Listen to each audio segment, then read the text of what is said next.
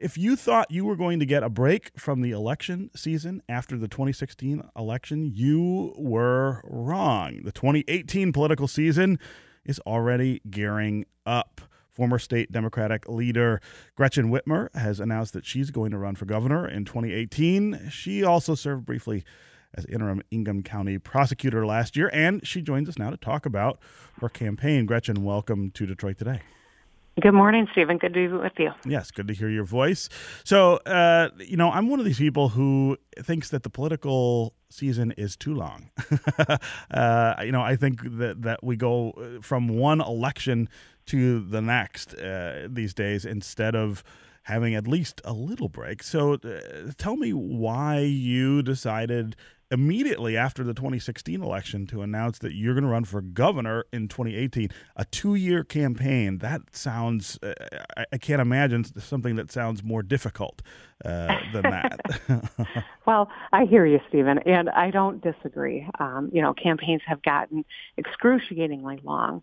I will say, though, after the result of 2016, we saw kind of this surge of enthusiasm and activity and desire to really start working towards something positive. I think a lot of people saw that result and went through the stages of grief and then said, what can we do? And we had people reaching in very quickly. How can we help? What can we do about 2018? And so this is not something that I took lightly. I'd been thinking about it, and I thought, now's the time. I can't wait. I'm running for governor because I believe Michigan needs a leader who's not afraid to level with the people about the real problems that we face and talk about bringing a diverse group of people together around some bold solutions. Because I got to tell you, I think for too long our leaders have failed us. They haven't been straight with the people they represent. They've politicized our problems instead of solving them, and I believe we deserve better. Michigan's a huge state. We've got a diverse population. We've got a lot of families that are still struggling and don't know if their paychecks are going to cover their bills or if their kids are going to graduate from school and have the skills they need to be successful. And so I'm ready to jump in and engage in that discussion and really put forward a vision that I hope people can come around and get excited about and work toward. Yeah. Talk about the time that you spent in Lansing most recently as the Senate Minority Leader and some of the things that you saw that you might do differently, but also talk about what responsibility you might feel as someone who did serve in elected office, during the Snyder administration and some during the Granholm administration. What responsibility do you feel for the current state that we're in here in Michigan? Yeah, so, Stephen, I love the state of Michigan. I love the people of Michigan, and I've always believed you can't claim to be a successful state until you're a state of successful people. And when I talk about, failed leadership of the past, I hearken back to a time when Michigan was a leader. We represented the best schools in the world. People moved to Detroit for the schools. People moved to Michigan because they could have a job that would give them a quality of life where they could provide for their family and raise them and enjoy this beautiful state of ours. Now, I've served with a number of governors over my time in the legislature, and I was the minority leader and was often would work with the governor, but also would oppose a governor. For instance, when Governor Snyder pushed through the emergency management law, I was the point person in opposition. When Governor Snyder wanted to, work on the Detroit Grand Bargain, I was the point person to help on that. And so I'm not always diametrically opposed to people who are on the other side of the aisle. I'm looking for leaders who are willing to roll up their sleeves and find solutions that help the vast majority of people. But when I think about what's happening in Flint on the Flint water crisis, when I see the trajectory of where our schools have gone and how educators have been treated in Michigan, these are the types of short-sighted decisions that have really impacted people's lives, jeopardized people's lives when you're talking about Flint, that that still have not been fixed. We're like 990 days since they switched the Flint River water. And every time I turn on my tap, I think about the families there who still can't drink the water that comes out of their tap. And that just, that's a failure that we're all paying a price for. Yeah. This is Detroit Today on 101.9 WDET. I'm Stephen Henderson. My guest is Gretchen Whitmer, former state Senate Democratic leader, former interim Ingham County prosecutor. She has announced last week that she's going to run for governor in 2018.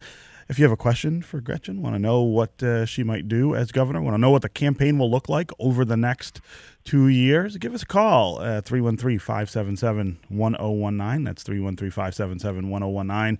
You can also go to Facebook, the WDET page there, put your comments there, or go to Twitter and hashtag Detroit Today. We'll work your comments into the conversation. Also, give us a sense of how you think Michigan is doing in terms of leadership in the governor's office. What do you think of the job that Rick Snyder has done since 2011? I guess was when he first took office. Do you think we need to do something different? Do we need to go in a different direction after 2018? Again, 313-577-1019 is the number. That's 313-577-1019. Gretchen, let's talk about some specific policy things that I think would confront whoever is going to be the next governor. One, of course, is tax structure here in Michigan. We had a major change to the tax structure after Governor Rick Snyder took office. Big decrease in overall taxes for corporations and an increase for a lot of individual payers. Is that something you would want to reverse if you were the governor? And if so, how would you get that through a legislature that seems unlikely to be overwhelmed by Democratic leadership in the next 2 years? Right. So, as always, Stephen, smart questions. As you'll recall, when the governor initially proposed his first budget, I was the Democratic leader in the Senate, and so I provided a lot of the debate that we had on that front, the big tax shift from people or from business onto people, and you might also recall that at the time, one of the things that I really said was that your budget is not just a balance sheet. It's a statement of your values. Yes. And so when the tax, when the special tax treatment for business came through, it also came at a huge cut to schools. It came as a tax increase on pensioners. It came with a cut to the earned income tax credit.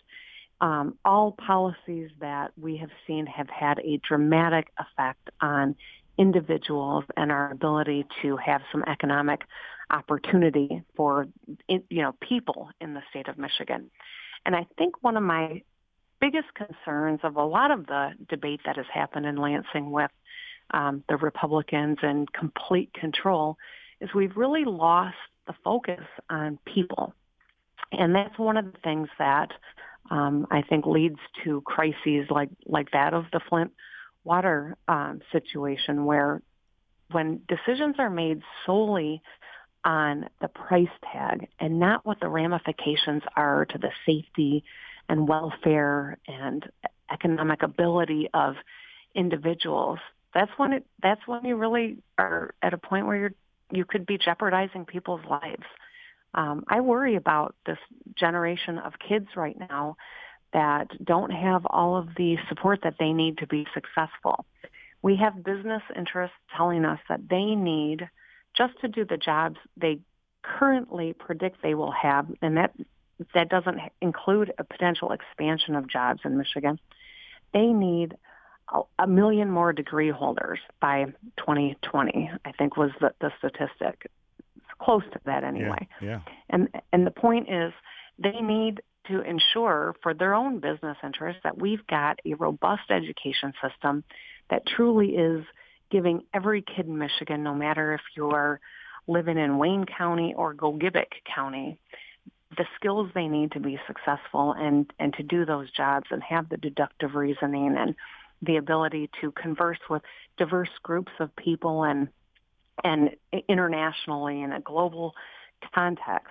And so the most important, one of the most important things we can do is make those investments in our kids and in their future and in their education. So would you then try to repeal that tax cut to businesses? Well, I'm not throwing a tax plan on the table today. This is week two of a 22-month campaign.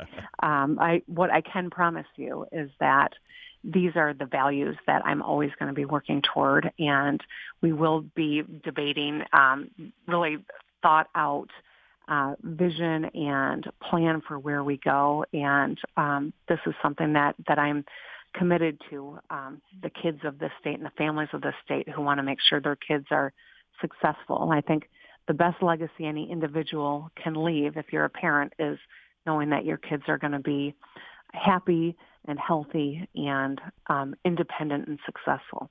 Okay.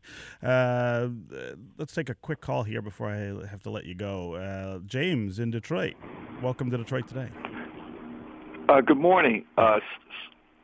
Senator Whitmer, I'd like to know what your positions would be on the management of the State Reform Office, emergency management, and school closings, particularly as it relates to communities like Detroit.